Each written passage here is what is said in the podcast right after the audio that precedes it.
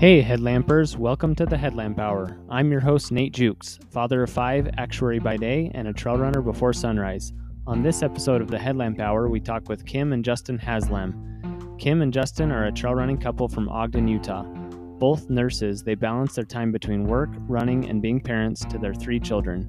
In this conversation, we talk about all of that and more, including life lessons learned from 100 mile finishes and DNFs, Justin's appendicitis, Kim's Vietnamese heritage, and helping their kids find and pursue their passions. I hope you enjoy my conversation with Kim and Justin Haslam.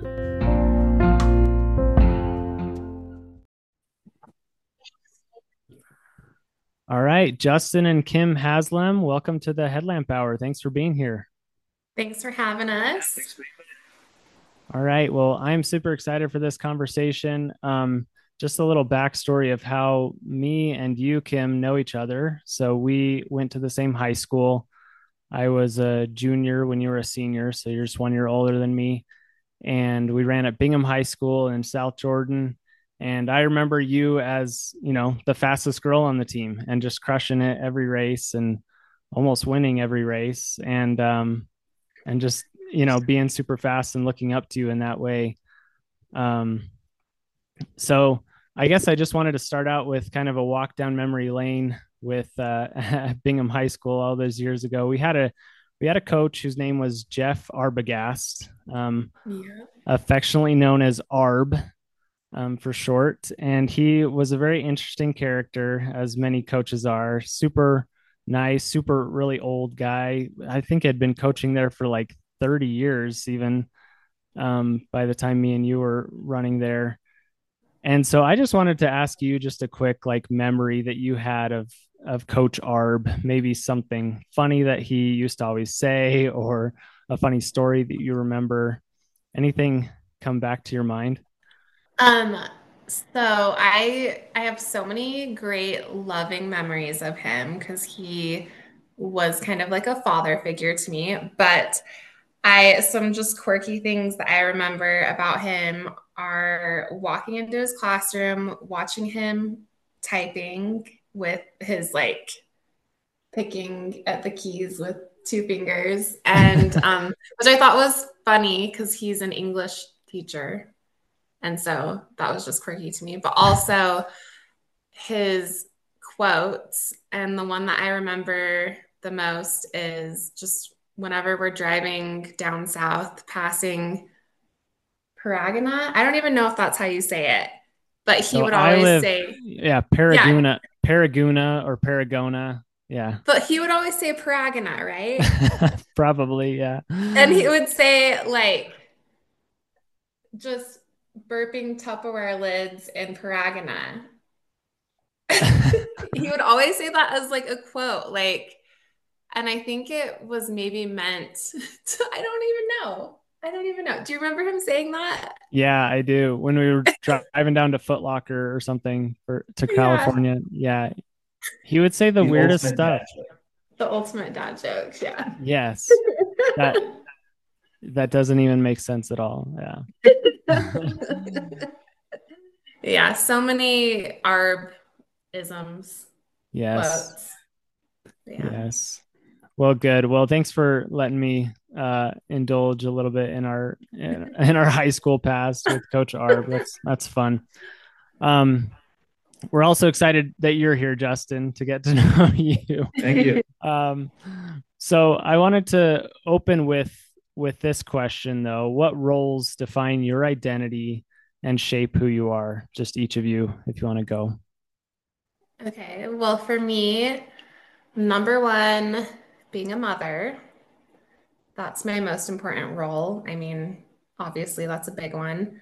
Um, and I'm a nurse, and I love having that be a part of my identity um, and just helping people. And I love being in that career field. And definitely being a runner and specifically a trail runner. I like that being a part of my identity. So cool. Yeah. yeah. And, and, for me, kind of, uh, I guess everyone says being a father. I've, I've, you know, I've listened to some of your podcasts as well. And uh, father, yeah, but I think friend is important too. Being a friend Hmm. uh, to others, being friend in my family, to my kids, and and to my wife. I think that uh, that really defines me. Um, I'm also a nurse. I feel like that's a big uh, defining factor in my life as well. Um, uh, I like uh, that I can be helpful to others and uh, and you know sometimes save lives, I guess, but it's not always that. But it, it makes you feel important. Um, and uh, and then probably the same trail runner, um, a runner, an active person. I'd say overall, like somebody who's who likes to stay active and moving and um, kind of going forward in some direction with like career, um, uh, sports uh, that need to be trail running or uh, you know climbing and uh, uh, mountain biking, other things like that. So just an active outdoorsmanship type person. So. Well, I love that. And I and I love that you led with friend. I think that's that's important. You know, first and foremost, we we want to be friends to to everybody that we have a relationship with, if even if it's um, you know, whether whether a spouse relationship, a child relationship, you know, like parent relationship, or literally just a friend. So uh thank you for bringing that in. I appreciate that. Um yeah, and just just some light questions to get started. Um, uh, how did you two meet? That's what I want to know. The story.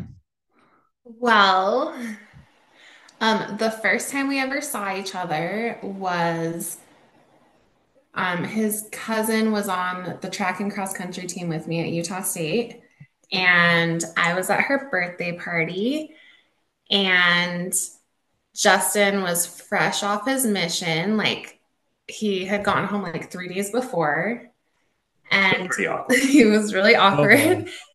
and yeah. with his brother, who had previously asked me on a date, but I ghosted him. So his brother was upset with me. And I just remember his brother being angry with me and talking to Justin about me and it being really awkward.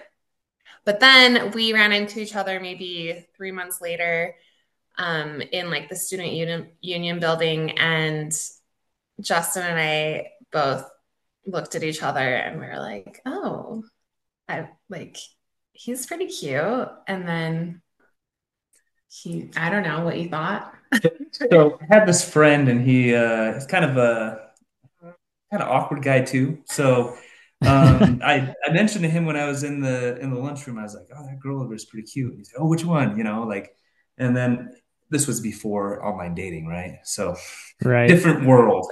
But uh, I was like, "Oh, that one," and and he's like, "Oh, okay," and he just like gets up and like walks over there and um, starts talking to you guys. I think, yeah, and it's just like Justin, come over here. And I'm like, oh man, this is the, my worst nightmare in the, in the whole entire world.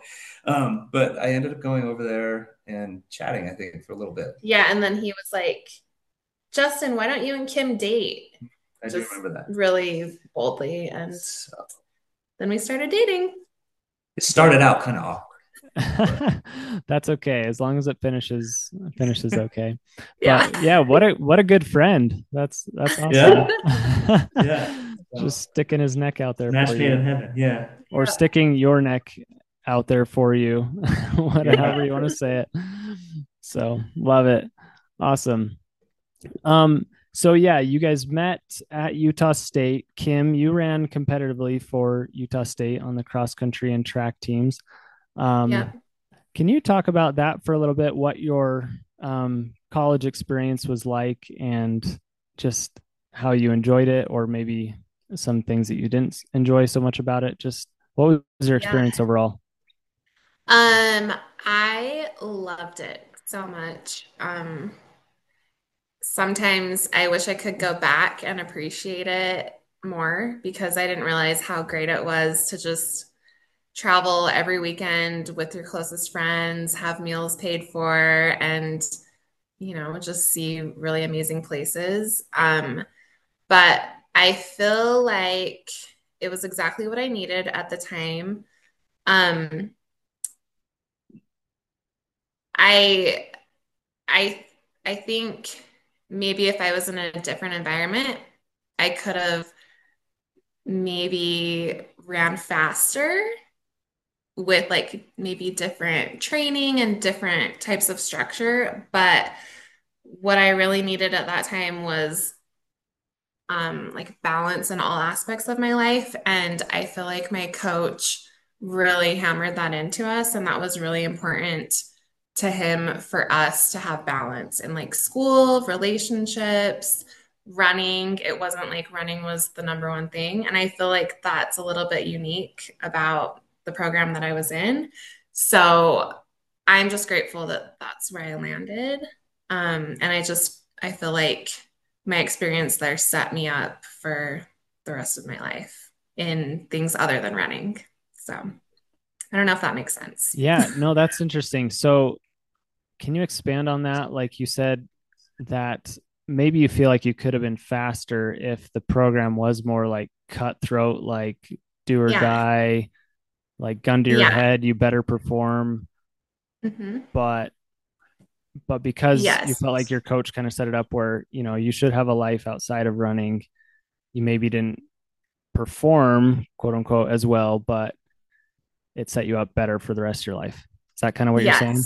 Yes, for sure. Like I feel like there are some other programs that I've heard where they focus a lot on food and weight and just the tiny little details that can add up and make a difference in times. But um, our coach very specifically wouldn't talk about food other than trying to help us have a healthy relationship with it. And um, like he wanted us to experience things. I remember one time before a meet, we were traveling up to a meet in Montana and we literally spent the entire day before the meet at Yellowstone, just like traveling all over the park, seeing all the geysers and just like nice. having a great time.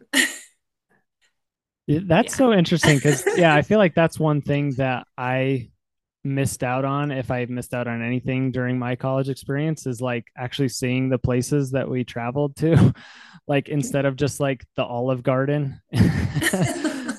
That's where we ate like every single time. Um, mm-hmm. but yeah, that's that's awesome. Um, Justin, so were you guys married while you still had some eligibility left, Kim? Um, I had I had one indoor and outdoor track season left of eligibility after we got married. But we dated for like a year before that. Okay. So so Justin, what was your experience like, you know, seeing Kim going and traveling and competing and putting her heart and soul into, you know, a competitive sport like that? Right. Yeah, I mean, I was a total outsider, right? This is an outsider's perspective on this like college running experience. So, um, uh, I I was, I think, not even really into running all that much when we met, and so she she got me into it. She got me hooked. Um, but yeah, it was it was just interesting to see. Um, well, first and foremost, we got a little bit of a stipend, so that's kind of nice, you know, as a newly married like you know, there's a little bit of a stipend there, which is kind of nice. I, I, I, don't know where free money comes from in those colleges, but um, uh, you know, it it was it was fun to watch her kind of. Uh, I think at that time when we were married, you were trying to like get some record or something like that, and it was it was interesting to watch her what she like was changing and in uh, her training regiment and and uh, uh, just kind of lifestyle, but she, she did have to take off a lot of weekends and, and go run around the country. Um, and so it was cool because my dad was, he got like really fired. He, he's all or nothing kind of guy. And he, he got really fired up about her running and would like, Hey, we got to go see her up in like Idaho. She's going to run this race. And it was really exciting to, to watch him get excited about her too. So, so it was a good, it was a good time. Yeah. From an outsider's perspective. That's and- great as far as Justin, this is the thing. Justin was the only guy that I had dated that didn't feel threatened by me running faster than him. And I feel like that says a lot about him, you know? I tried to keep up. yeah, that didn't feel threatened. that's pretty big. I mean, yeah, I can I can definitely see, you know, it's kind of like whatever you whatever the equivalent of like little man syndrome is like like slow man syndrome to his wife or something i don't know but like yeah yeah you, that. you didn't have that or at least you didn't exhibit it and so that's that's a win well speaking of that i i wanted to get into how you guys got into trail running um i understand that your first race was the bryce canyon 50 miler, um, 50 trail run, or first trail race at least. And uh, you guys ran it together. And as we just found out, when I say you ran it together, meaning you signed up together, but ran, uh, Kim did run it faster than you, Justin. She did. Um, you must have checked that out. I, I yeah, I I looked at your ultra sign up, so no. Yeah, no I didn't secrets. know how to run. Yeah, I didn't know how to run anything over uh, 26 miles. So up until that point, I was ahead of her um, and then I died, just died. That's true. okay, well that's that's something I didn't see on Ultra Sign Up, so that's good. You went out too yeah. fast, basically, and way too fast. good. So I guess yeah, just the question, like, you know, did you guys come from the traditional like road running background and then like what piqued your interest about trail running and then maybe what piqued your interest in particular about that race the bryce canyon 50 um, I feel like we both kind of had the same like trajectory, like at least as far as me after college. Like we both started doing road halves and Justin did a road marathon. And then I feel like we had seen some films about ultra running, maybe at like the Banff Film Festival. And so that kind of piqued our interest. But then um, Justin looked into it more. I think he was more inquisitive about it at first. And then he found the Bryce Canyon 50 miler and watched the YouTube video and he decided he wanted to sign up. And then I was like, well, I want to do it too. So I copied him. Perfect. Yeah, I like so that. I think what uh, ultimately, for me at least, the biggest thing that kind of piqued my interest is I remember being in Logan. We went to a park, uh, Kim and I together, and um, I, I, don't know, it was just kind of like hanging out, or it was like late at night. Yeah, it was late at night. It was dark. Yeah, but this van full of people showed up, and they got out and they're like hobbling, like they could hardly even walk, and we're like, who are these people? And so I literally asked, I'm like, what did why what is going on? because it was literally like a van full of probably like I don't know, tw- maybe even 40 people. The suburbs. Like... Yeah, it's like a park in the middle of the city. And so we asked them and they're like, "Oh yeah, we just got done with the Bear 100." And so oh. I'm just like I was like kind of piqued my interest and I'm like, "What is this thing that's kind of happening?" And uh and so I, I looked into that and I was like, "Okay, that's kind of outrageous that people even think about that." Um, and then and then that's when I started kind of looking into other races that are that would be possible for me to do that's obviously longer than 26 miles and um, and and so that's when I came across this uh, the Bryce Canyon 50 50 mile and and the the website the video the YouTube video that Kim talked about it was is crazy awesome like it's got set to awesome music and they look like they're having a blast now I didn't feel exactly that way when I was dying at mile 26, but you know, it, it, it was, it was a good YouTube video that got me hooked. That's so cool. I think there's always that point in our lives as trail runners where we like question, like, do people really do that? Like, and it sounds like that was the moment when you saw those people come out of the van just at a park that looked like they were hobbling or whatever. Like, wow, like a hundred miles. Like, are you serious? Like, does is that like? I, I love that story because it kind of just, uh, I feel like encapsulates like a lot of our stories of realizations of of what trail running really is. So cool. Um, all right, and then I wanted to switch gears a little bit and talk about um your family and kids and all of that all that kind of stuff. Um, so Kim, you, uh, I understand your mother uh, is Vietnamese and Yes. was a refugee and immigrated to the United States in, is it in like the 1970s around that Yeah, time? 1975. Yep. Awesome. And I guess I just wanted to ask a couple questions about that. Like what that story, what, you know, means to you, like what your mother means to you, what she represents, you know, uh, whether it's like, you know, bravery or, or, you know, hope and faith and coming to a new country and, and all that kind of stuff. Can you talk about that for a second? Yeah, um, I love that you're bringing this up because I actually thought about it a lot during my 100 miler. But um, I feel like growing up, I didn't have an appreciation for what she went through. And it's only as I've gotten older that I've realized how hard her life was growing up and what she has gone through. Um, so she came here when she was 20 in 1975, right when like the border shut down. Like you see those pictures of the last helicopter leaving Saigon, and it was like that's the time that she left. And um, she left her entire family, other than um, she had a cousin who was married to a US soldier, and that's how she got out. So she came with them. And the rest of her family thought she was dead for years. And she came here, learned English, got a job, and just has worked hard her entire life. And um, she is just the kindest, most giving person, but so, so strong. And um, I had never met any of her family until I think it was 2018.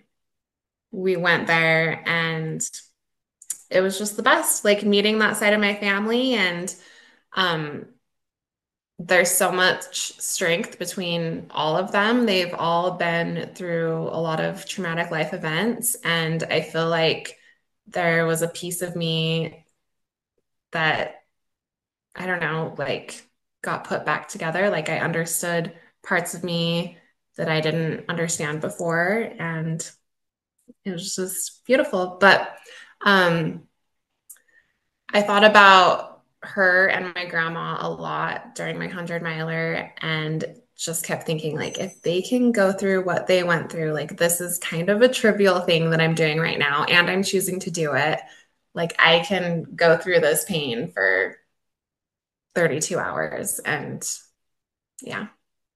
That's perfect. And I was going to ask you like how that translates into your running, like, you know, if that heritage that you have like affects the way that you view yourself as a runner or if you feel like you inherited any anything like any special, you know, you know, bravery or or stick to itness or or whatever from your from your mom and and her side of the family you know toughness resilience. And it sounds like that that is the case or at least you draw on their experience during the tough times of a race oh yeah for sure and um, i think just the ability to try to be optimistic in hard times um, because talking to any of them now they don't they don't really dwell on the hard things that they went through. They look forward. And I think that's really beautiful. Um, also, I like to think that I do pretty well in heat because of just like, I, I do feel like that's kind of in my blood because Vietnam is so hot and humid. It's a sauna. Yeah. yeah. And like, I I feel like that might be why I do pretty well in heat. There you go. Yeah. Also, you should meet her grandma. Her grandma's 98 years old Oh in yeah. Vietnam. Wow. And uh, last time we saw her, she- 98, she's like bouncing on the side of a um, uh, the ca- the armrest on a couch as a 98 year old, just kind of like sitting up there and somehow balancing on there. And we're just like, this lady is Yeah. crazy. She's So amazing. So those That's are my so cool. genes. Awesome. Well, whether it's uh, real or perceived, it seems it, it, seems to work. So maybe it's just the placebo effect, but but either way, um, you can you can feel like you do well in the heat. That's great. That's good. Um, love it. And yeah, I guess you you kind of talked about how you know if my mother and other family members can go through that kind of hard time, then I can go through this kind of hard thing, like running a hundred mile race. And I'm even choosing to go through this. Like I could stop it at any moment. Have you ever thought like, and I don't want to make you feel guilty, but I've just like almost like felt guilty sometimes, like thinking like I should be doing something that's like hard, but like more for like a good cause or something like instead of like putting myself through like a hundred mile pain for like just for nothing it seems like almost yeah. like personal glory so i guess like and both of you can answer this you know like uh, what do you guys think about that or what's your reaction to that kind of thought well, for me, I mean, we always talk about how much of a privilege it is to be able to do these things because my family in Vietnam, like, I mean, even currently, they don't do things like this. Right. Like they don't have that privilege. And it is such a privilege to be out there and to be able to train and have spaces where we can do these types of things. So. Yeah, like other people are mainly concerned about like survival, you know, and mm-hmm. we're like out running like for fun or for fitness and I don't know. Yeah. But anyways, Justin. Yeah, I said this. Yeah. Sorry, I've said this multiple times when um, when I'm train like training or like getting ready for a race or something like that. That how like and people listening, it might sound uh, awful, but I feel like it's it's selfish. Like it's really a selfish thing. Um, and and and you know the balance between that, and we talked about this a little bit, but family and and and the balance between yourself because this is kind of like you have to train a lot to to be able to um, do something like this, or at least feel comfortable doing it. Like you can get, you can probably do this off the couch, you know, maybe.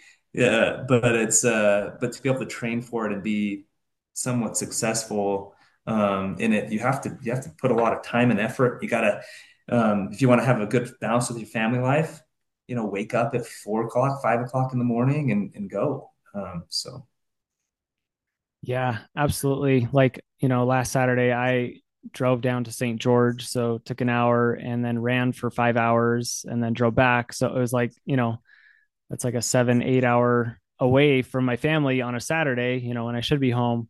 Um obviously, but like you said, you know, it's not every weekend, but it still felt super selfish, right? Like it was just part of my build to this race that I have coming up, but um anyways, that's kind of a good transition and really into the ethos of this podcast, the headlamp hour, like you mentioned, you know, um, making sacrifices to get your training in at times when it maybe is less, you know, uh, takes away less time from family and other obligations and things.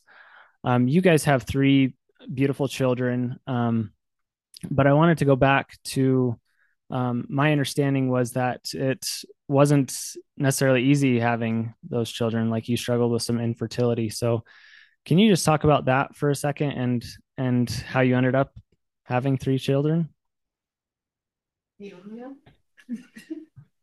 I don't know if this is my place.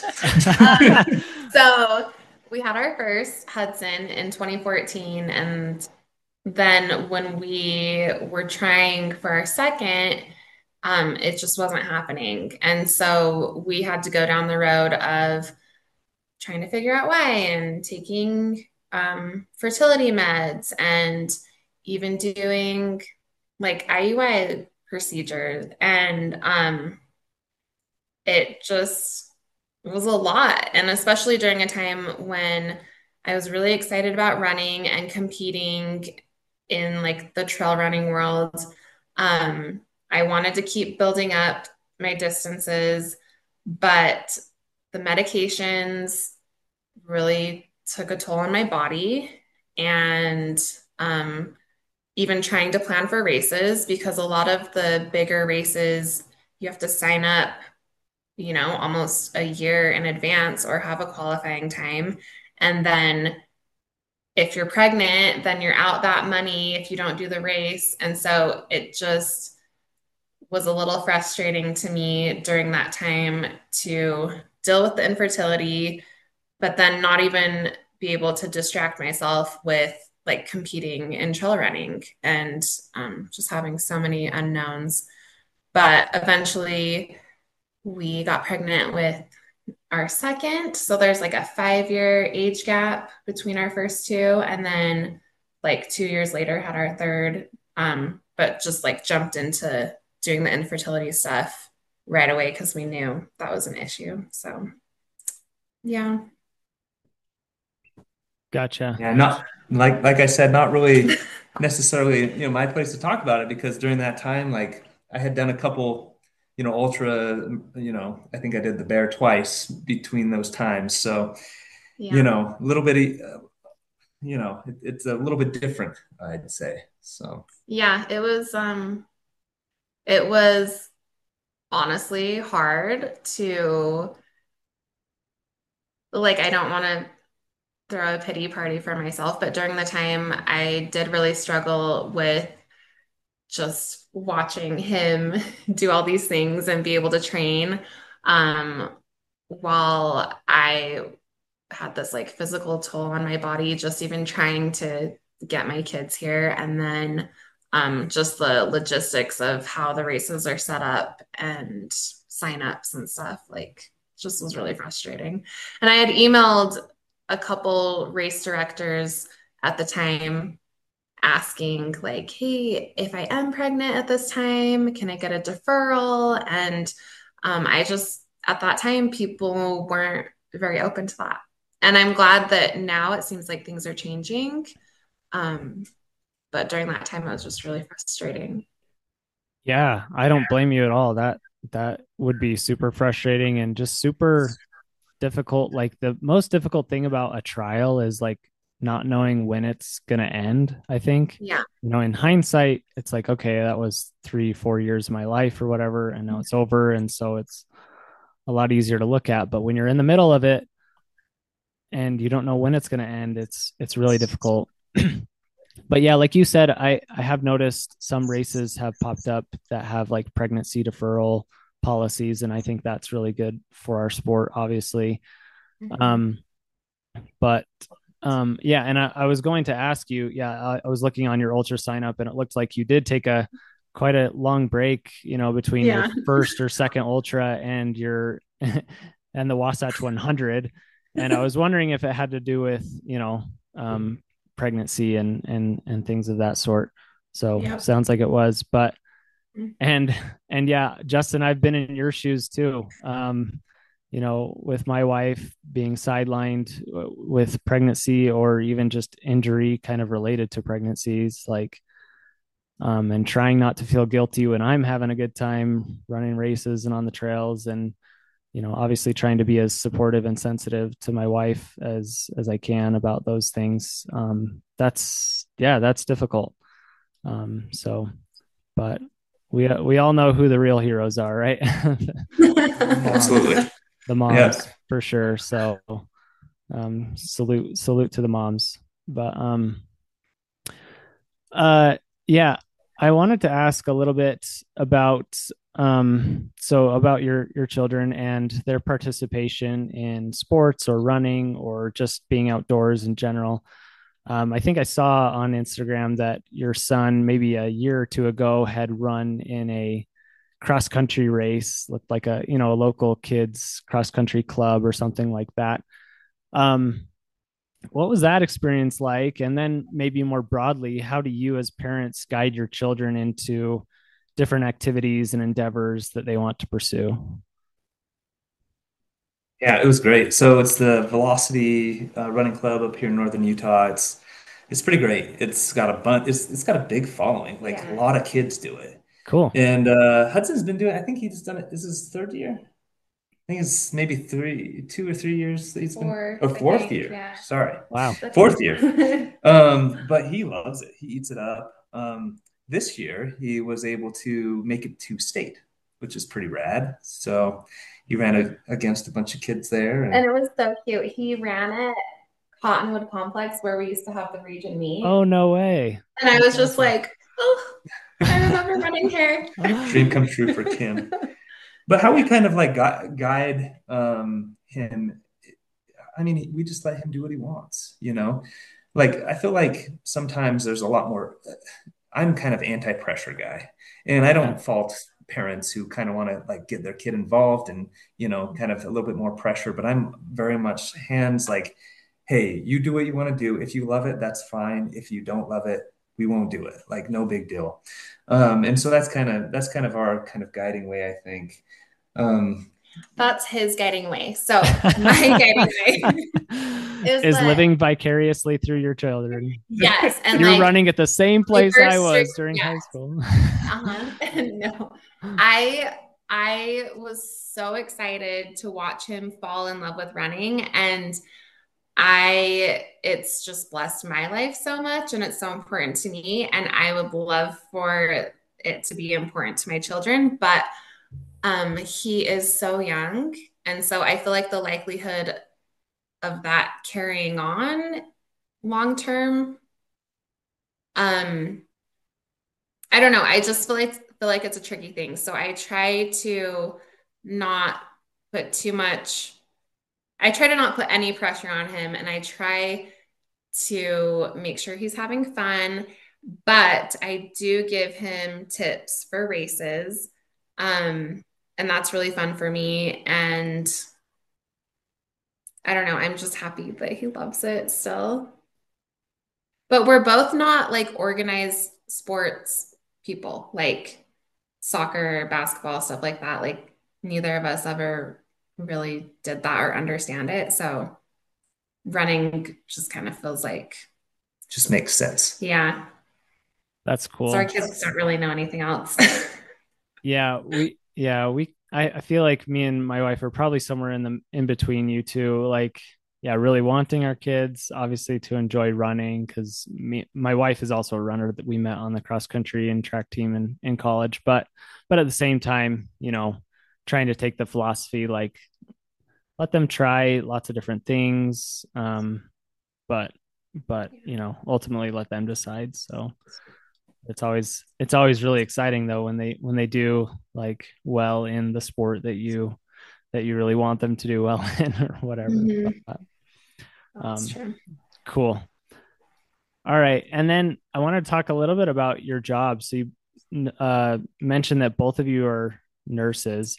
Um, and Kim, I believe, and correct me if I'm wrong, but you did not go to Utah State for nursing. You that was yeah. something after that you went to. So you went back to school, went to Weber State to get your nursing degree. Talk about that. And did you have uh, one child at the time, or yeah. yeah, what was that like? So I went to Utah State and did got a bachelor's in environmental studies, which was so fun and I loved it. I love the College of Natural Resources, but I do really feel like my time spent at Utah State was mostly focused on running and mm-hmm. enjoying that and friends. Um, and Justin, his goal was to become a nurse. So after we got married, we moved down to Ogden and he went to nursing school. I had a baby. I watched him go through nursing school and I once I had my son, I was like I want a mom job. Like I want a job that is flexible and um, has a lot of options. And I know there's some nurses who work like a couple times a month and then later when their kids are in school they work full time and i just like honestly that was my whole goal was to have a good mom job and so um, that's why i went to nursing school and um, i'm in my dream job right now and i work twice a month as a postpartum nurse and i get to hold all the babies and teach new moms like how to be moms and it's just perfect for me right now. So I'm I'm grateful that I did that. It was really hard balancing um, being a mom, going to school, training for my first ultra. I don't know why I did that then. yeah. Why not? But we right? did it. yeah. Well, well, that's really cool. Before we move to you, Justin, I want to ask a, qu- a couple questions more to Kim. So you, uh, like you said, you work a couple times a month, and you get to talk to moms who have just had a baby, um, possibly lots of moms who have just had their first baby. Um, have you ever had any moms who are runners who want to know like what it's like running postpartum or anything like that? Or just friends that like what what are your pieces of advice for for moms like that? Um my advice is to take it slow um just because your body needs to heal. And i i know a lot of people who don't take it slow and they pay for it in the long run um and for me i definitely always took the time that my doctors told me to take. And I'm grateful that I listened because it paid off. But I just think it's important not to rush it. And I feel like even during pregnancy, I've seen a lot of people who run throughout their entire pregnancy. And I was always frustrated because I couldn't really do that. Like my body couldn't handle it. But um, I had to get to a place where I just accepted it and realized that it really, in the end, doesn't make that much of a difference. So you're saying like because you lose all your fitness anyways yeah basically. i mean but you can get it back like you can like yeah. eventually a couple years down the road you're not going to be so much further ahead because you ran through your pregnancy you know what i mean yeah yeah, that That's makes sense. The only way I can see, you know, people using it is not necessarily to maintain fitness, but just to maintain like, you know, he- overall health or sanity, you know, like mental health For sure. stuff like that. Yeah. But mm-hmm. um that, that makes sense. Whatever works for each individual woman. But I feel like um there shouldn't be pressure either way to run or to not run.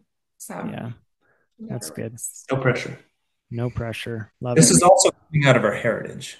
I mean, I think in Vietnam, don't they have like a you're supposed to sit and not do anything oh, after? Yeah, yeah for after a month. You're supposed to lay in bed for a month. One whole month. There you what go. What do they call it? The, the sitting month. The sitting month. They have a name for it. That's great. Yes. You're not supposed to shower for a month either. Didn't follow that, but. oh, wow. That's funny. That's good. Yeah. yeah. Well, I think uh, my wife would definitely be a fan of the sitting month. That's for sure. I tried to let her do as much sitting as possible, but also with you know as we've as we've had more and more kids, that's that gets more difficult. But oh yeah. um, uh, anyways, so to you, Justin. So you um are also a nurse. Uh, what so is that what you went to school for the first time around or did you also kind of go back to school for that yeah we took the we both took the long road so, okay cool yeah. so um, i was to do i was doing exercise science um, gotcha. and i was going to my plan was to do physical therapy the whole time um, okay. i was actually on the cycling team so that's kind of where i got the endurance part of it up at utah state Oh, and nice. uh, I got yeah, I got hit by a, a car um, doing just that. I think it was on my brother's birthday. I ruined my brother's birthday, um, and uh, uh, a bunch of really great nurses took care of me. And I kind of that's when I kind of changed my mind a little bit. I was like, hey, this is a pretty good pretty good gig. Looks like they're having a good time. And um, I worked for. I hope he doesn't listen to this, but I, I worked for a physical therapist up in Logan, and he wasn't a shining example of physical therapist. He looked like he was pretty miserable in his job, and I mean, this was one experience that I, am I'm sure there's plenty of physical therapists that listen, so I apologize. But um, but but he he just would kind of sit in his office and come out for an assessment, go right back into his office, wasn't really engaged, and so I kind of was nervous that that was everywhere. And so so that's kind of how I got into the idea that's what I wanted to do um, is is become become a nurse. And uh, I, I, I ended up going kind of the same route. Went down to Weber State, uh, went and got my nursing degree there, um, and it just was kind of a continuous thing. So, um, you know, you have to get to to do nursing. It's kind of a, a long road because um, you have to get your um, RN, then uh, BSN, like a bachelor's degree in nursing. And then I ended up getting a, a, master's degree. And so I'm actually a nurse practitioner. I work down here for Ogden Clinic. Um, and, uh, and so I work with in, in family practice. So just a kind of a, a, jack of all trades, master of none, kind of see everything and everything, uh, anything and everything that you'd ever imagine. Um, uh, and, and, and so that's kind of what I do now.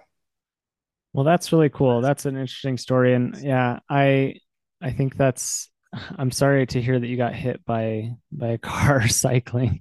Um, another accident or, or mishap or whatever you want to call it that I, that I found uh, on an Instagram post of Kim's back in November of 2022. It showed you, Justin, uh, lying in a bed, wearing a hospital gown, hooked up to an IV, and you were looking pretty out of it. Um, can you tell one. us? Can you tell us the story of you weren't at work, right? That wasn't you at work, right? That was you. oh yeah, that was my appendix. Yeah, can you tell us the appendix. story of that? What happened? Yeah, so I, I was at work when I found out I had appendicitis. So I was kind of, oh, you know, seeing patients, pushing, like having pain in my lower right quadrant, kind of every once in a while I push on it and let off really fast and it'd send me through the roof. And I'm like, ah, this can't be appendicitis. It's not, it can't be. So I worked a whole day um, doing that and probably the, the toughness factor of ultras, you know, but because um, I'd say my pain was, was, was pretty, probably eight out of 10 at that time. And so I decide, I'm like, ah, I'll just go home. And just, I had to work late. So it was eight o'clock and I came home and I'm like, I'll just have one of the other providers order, order me a CT scan in the morning. I'll just, you know, sleep tonight. So I, I, I try to go to sleep and, um, and I ended up having like full body, like shakes and chills and everything. And, uh, and I had to end up driving. I had to, you know, bite my tongue and drive myself to the to the hospital. Um, and uh, there's actually a funny story. Um, one of one of another trail runner in the area. He's a pharmacist, and uh, it's, no, okay, it's, it's my health. Okay, I'm sorry. sorry. We can no, cut no anything out because it's me. okay, okay, yeah, we can cut out any HIPAA violations afterwards no HIPAA if violations. you want. Okay. Yeah. So so um, so I was in post-op and uh, and uh, I was kind of coming off of those medications and acting kind of crazy. But uh, turns out that he saw me the whole time and he's like, "Who is that guy over there?" And he came and looked a little bit closer and turns out it was me and uh, kind of telling the nurse, "You're doing such a good job. Like you do so good at taking blood pressures." And I was I was just like it was just funny to hear him talk about me and have that connection with him too, another fellow, you know, trail runner that so, you were just like yeah. at an aid station then, just getting yeah, just in an aid station having just, a blast. Just getting your appendix taken out. yeah. Coming off uh, you know, Valium or whatever. Okay, so, but he legit like I'm not a bad wife, but he did drive himself to the hospital and he did spend the night there by himself we have kids. What are we supposed to do? Yeah, no. You know what I mean? He was like, "It's fine, it's fine," but you know, I just feel like it's pretty hardcore. Yeah, that is that is very hard. Hold out the appendix. Yeah. yeah. oh man, that's a great story. I love it. Thanks for sharing that. Um. so with you two both being like nurses, you know, um, I, I know, you know, maybe Kim, you don't work like every day, but but you but you obviously you know stay home with the kids and and uh, do very uh, um, valuable work there. What is does your typical day look like as far as getting runs in, getting work in, and and so forth for both of you? Um, when I can, when I can get up the motivation, I try to go in the morning, like between five and five thirty, and then get home about the time that Justin leaves for work at like 7:30. Um, so I'm typically running in the dark in the morning. And then how do you get your training? oh, I always I I have this kind of idea that you got to fit it in the cracks, you know?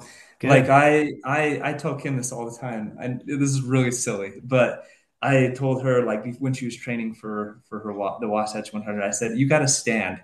Like you got to stand all day. You got to stand as much as you can. I know this is just silly, but but I do that at work. Like I like I make sure I don't sit down. Like I'm never sitting down at work. I'm always standing. Um, uh, you know, maybe I'll sit down for a few seconds when I sit down and talk to the patient. But other than that, I'm not going back to an office. I'm not sitting down.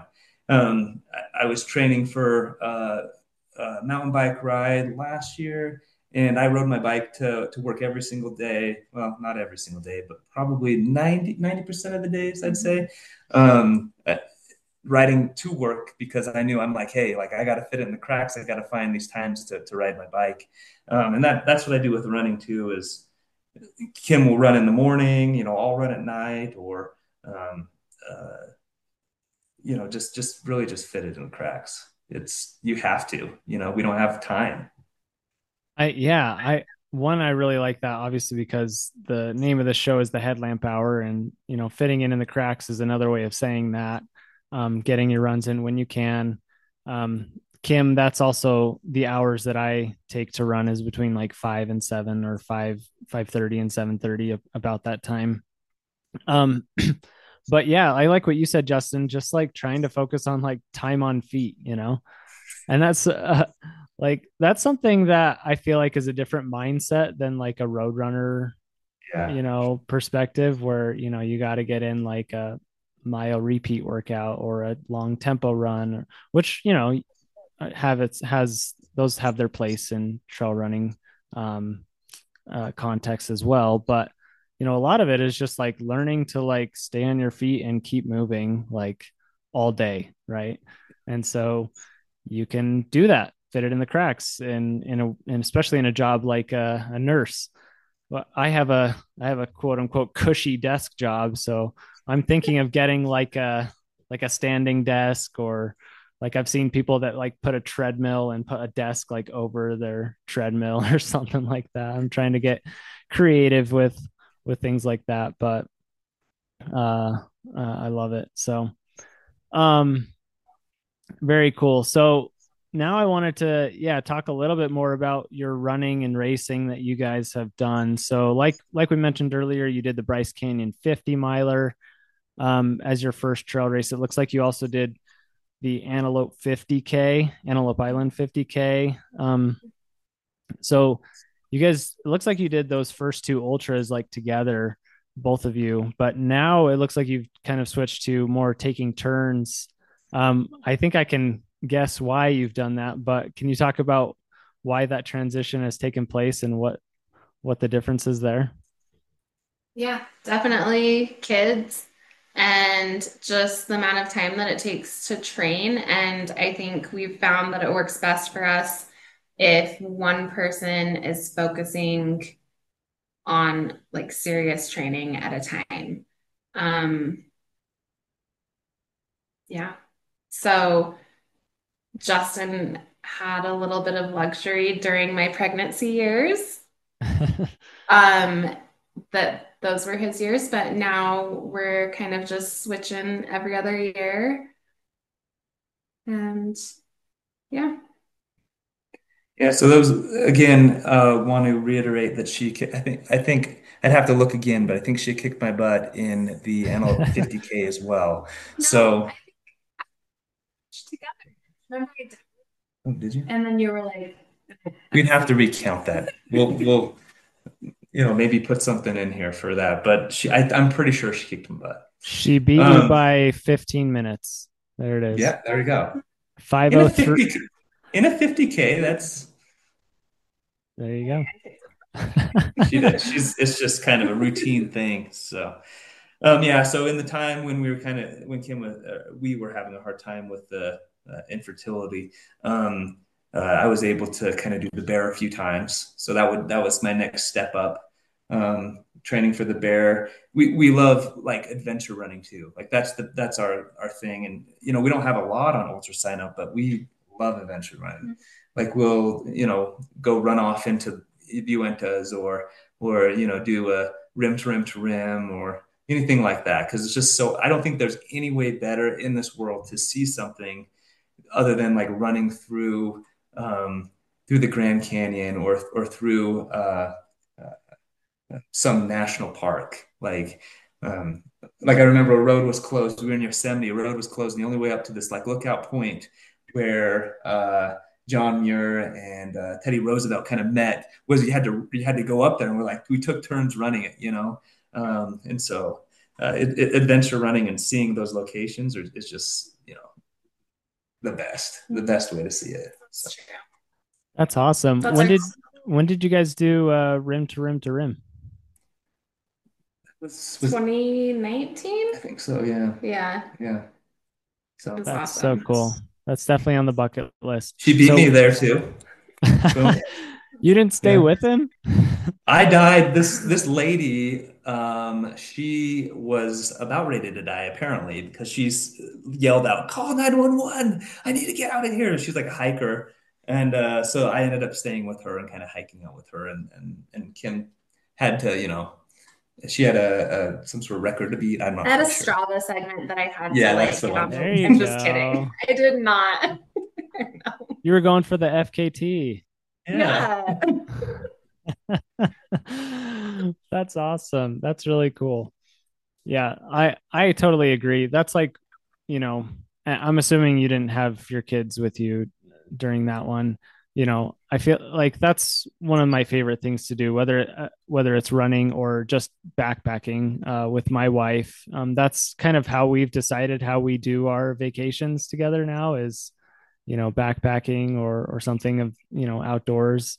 And we just have just loved that um, enjoying that time together. So really I cool. feel like I need to add another reason why we are taking turns with races now. Okay. We learned pretty early on that we should not both do the same race because um like who was going to take care of the kids after the race because mm. I just remember after Bryce Canyon we had camped yeah, the we night before. to camp. That's and then we camped that night and we both were just like laying in the tent saying, okay, like who's gonna get up and do this thing? Well, you should get up. We no, move. I don't want to.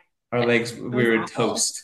And I mean, obviously, that's like our first 50 miler. We went went from like 26 miles to 50 miles, and um, and obviously, I ran the first half really out out of my league. So so we were both like just completely done. Yeah, but we realized someone has to be able to function the next day.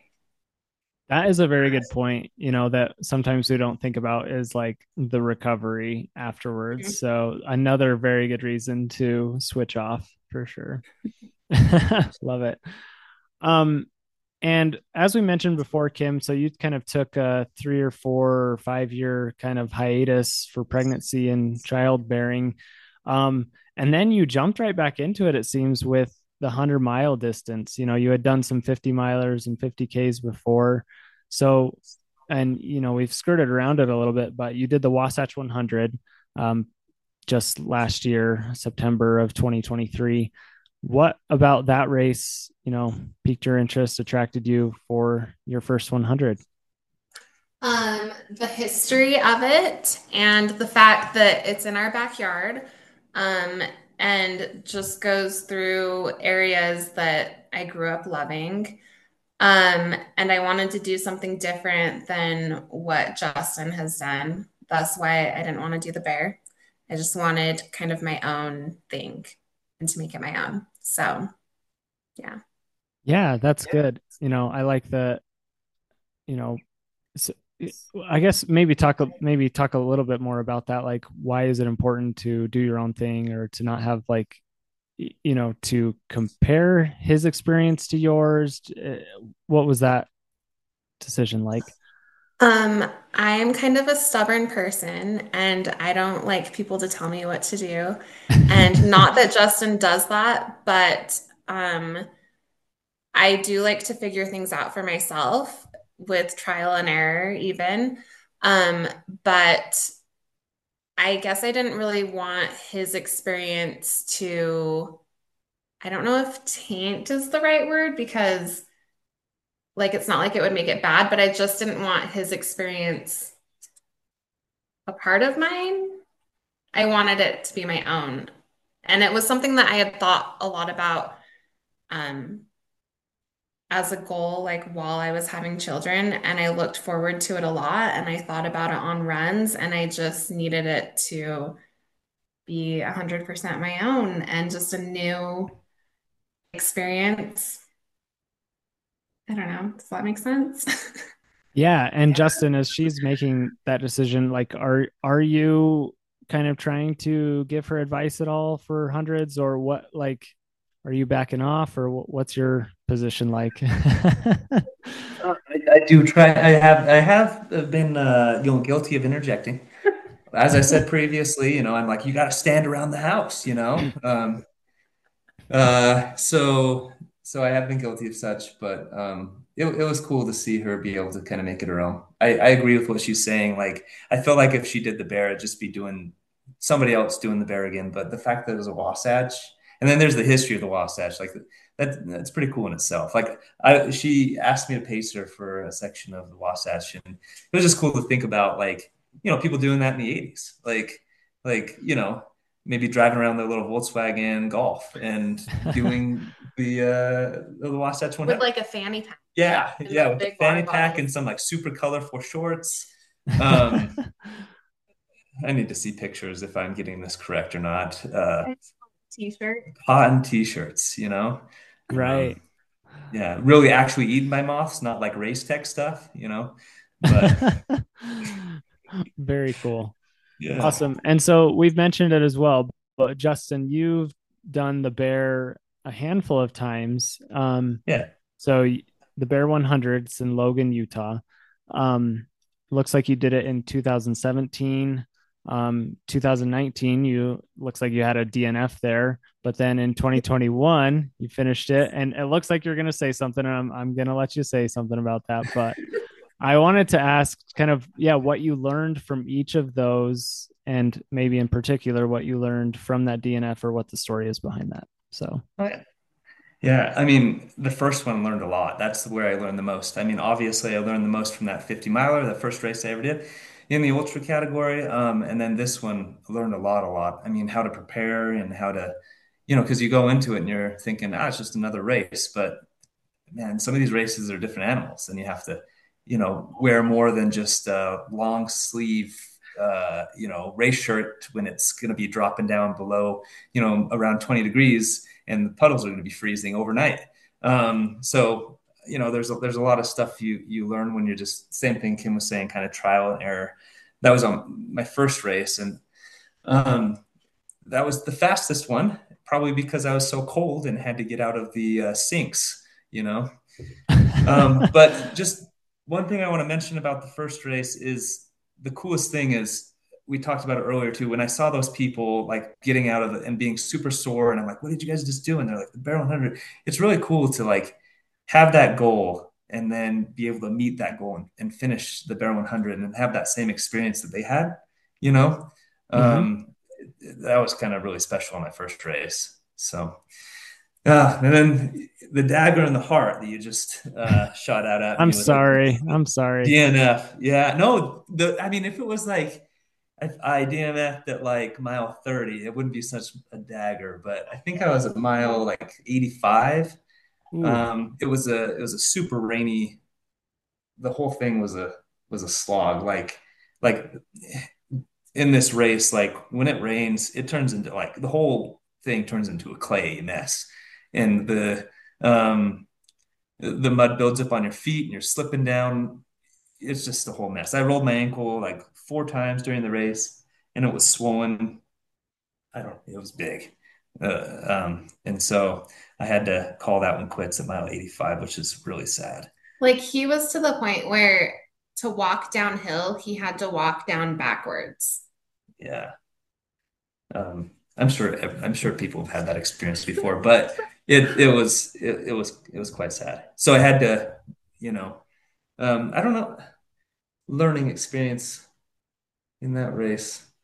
Um, I don't know if I could have done anything different. Don't roll my ankle, you know, go faster because people who were ahead of me, they didn't have any problems with the rain, but I, I was a little behind some people and and uh, you had to you had to tromp through all their all their tracks and and things yeah, like that. Yeah. Yeah. So no, well, and but, and again, I didn't, I did not want to bring that up to embarrass you or anything. I was, it was mostly just like you know we learn a lot from our quote unquote failures, and we learn a lot from our DNFs, and we we we might not learn as much from a race that goes quote unquote perfectly, right? right. Um, and so, and I'm not, you know, of the opinion like, you know, finish this race at any cost, no matter what. Like, you know, sure, there's times to be tough and to tough it out and grit it out, but you know, if you're injured or you know, gonna make you know something worse, like you definitely need to stop and whatnot. But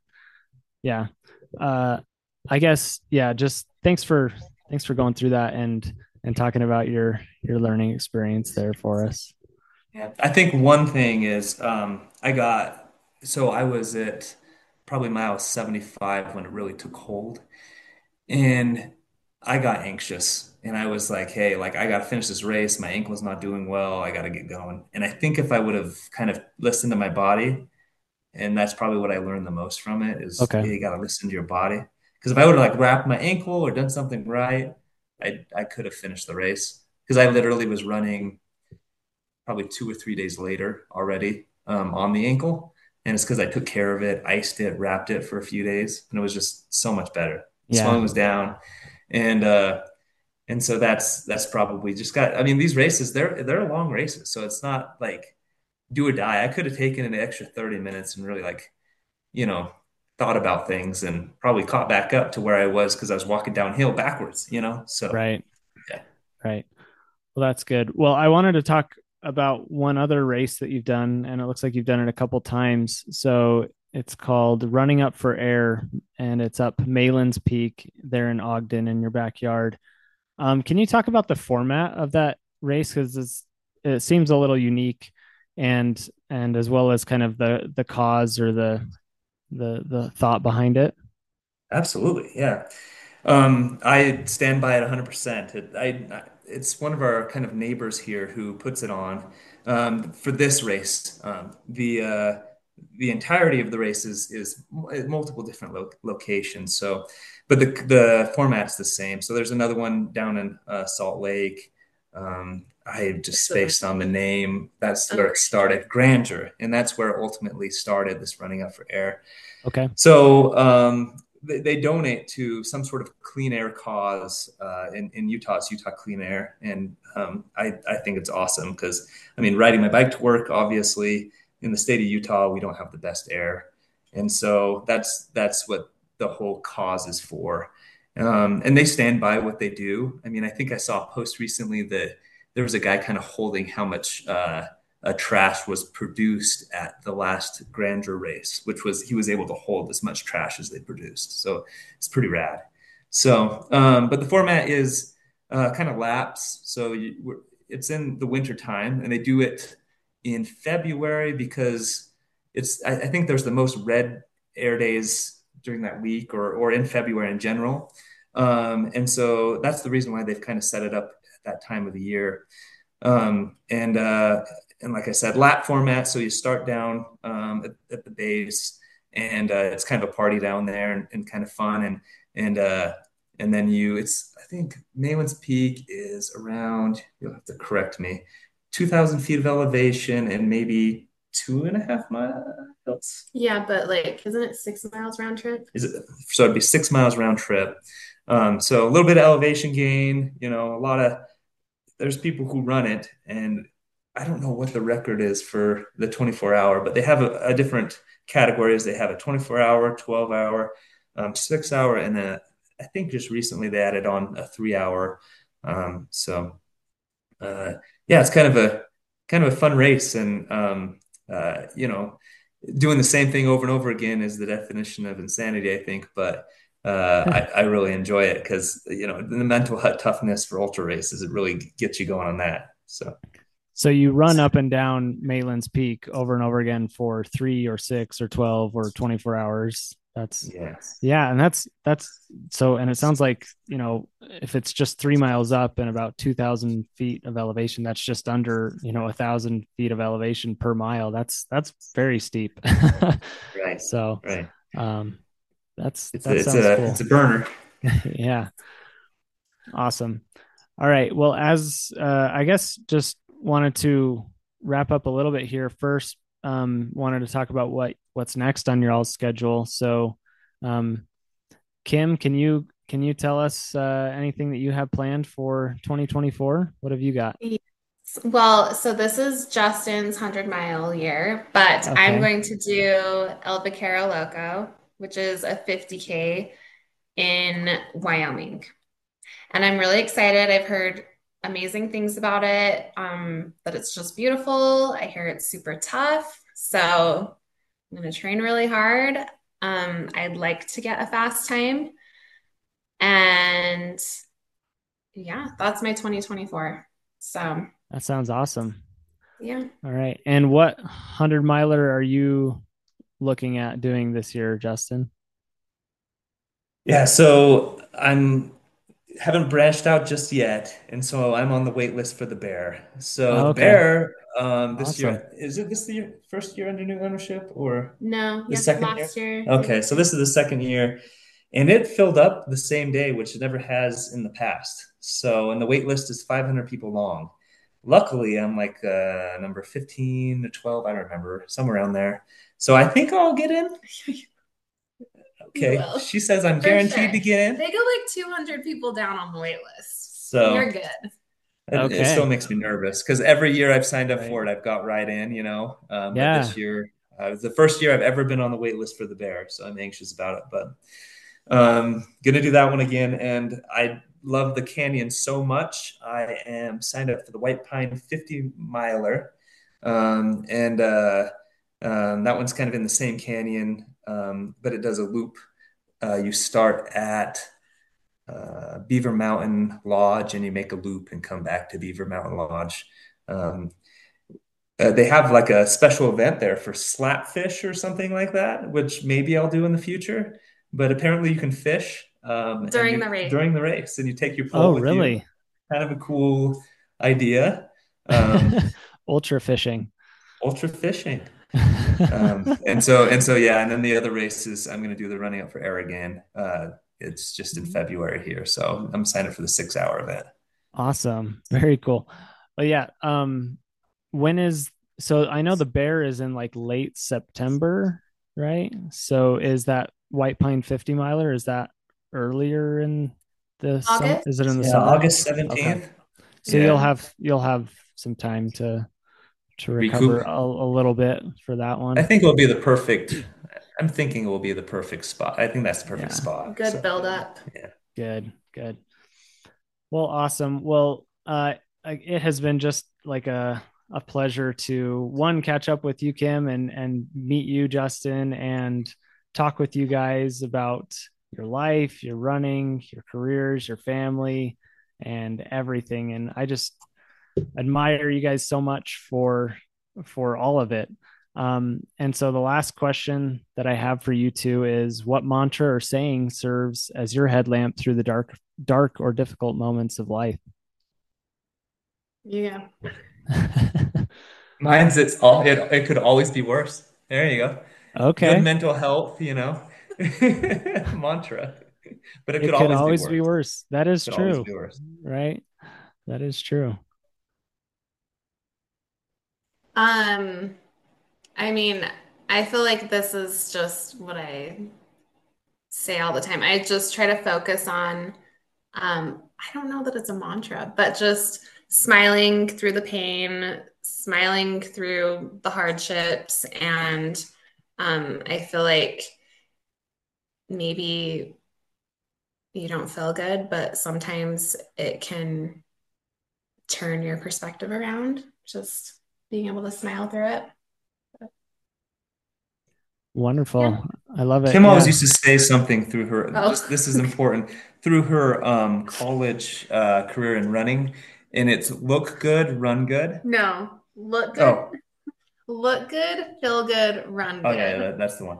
So she that makes sure she puts on her makeup and looks perfect when she's running. So.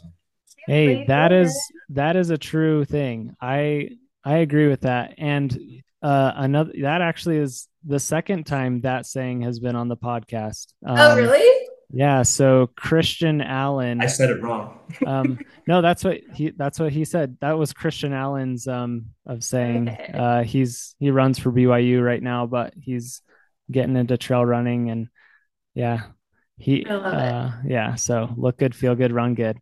It's true though, like I I've said that to myself too, and you know, I start like pumping my arms and getting my form better and um yeah, I think it, I think it helps, but I also like that it it can it could be worse. That's uh It could always be worse. or it could Yeah. always be worse. Yeah, you know. Um, so Was it could. I love it. Well, again, thank you so much for the conversation. Um, this has been such a pleasure, such a treat to catch up with you guys, and I look forward to following the rest of your 2024 and beyond. Thanks. I'm excited to see what you do. So good luck in your upcoming race. Thank you so much. Yeah, I'm I'm really looking forward to it as well.